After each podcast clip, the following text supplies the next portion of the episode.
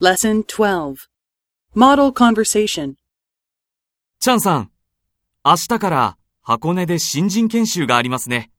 はい、もう準備をしましたかはい。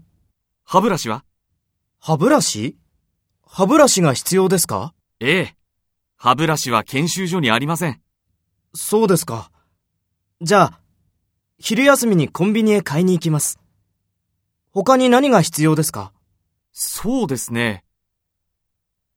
あ、タオルとパジャマも持って行った方がいいですよ。何もありませんから。そうですか。ピエールさんはいつ新人研修に行きましたか3年前に行きました。長い話を聞いたり、日本語で話し合ったりしました。大変でした。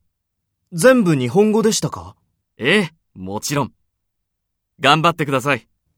はい、頑張ります。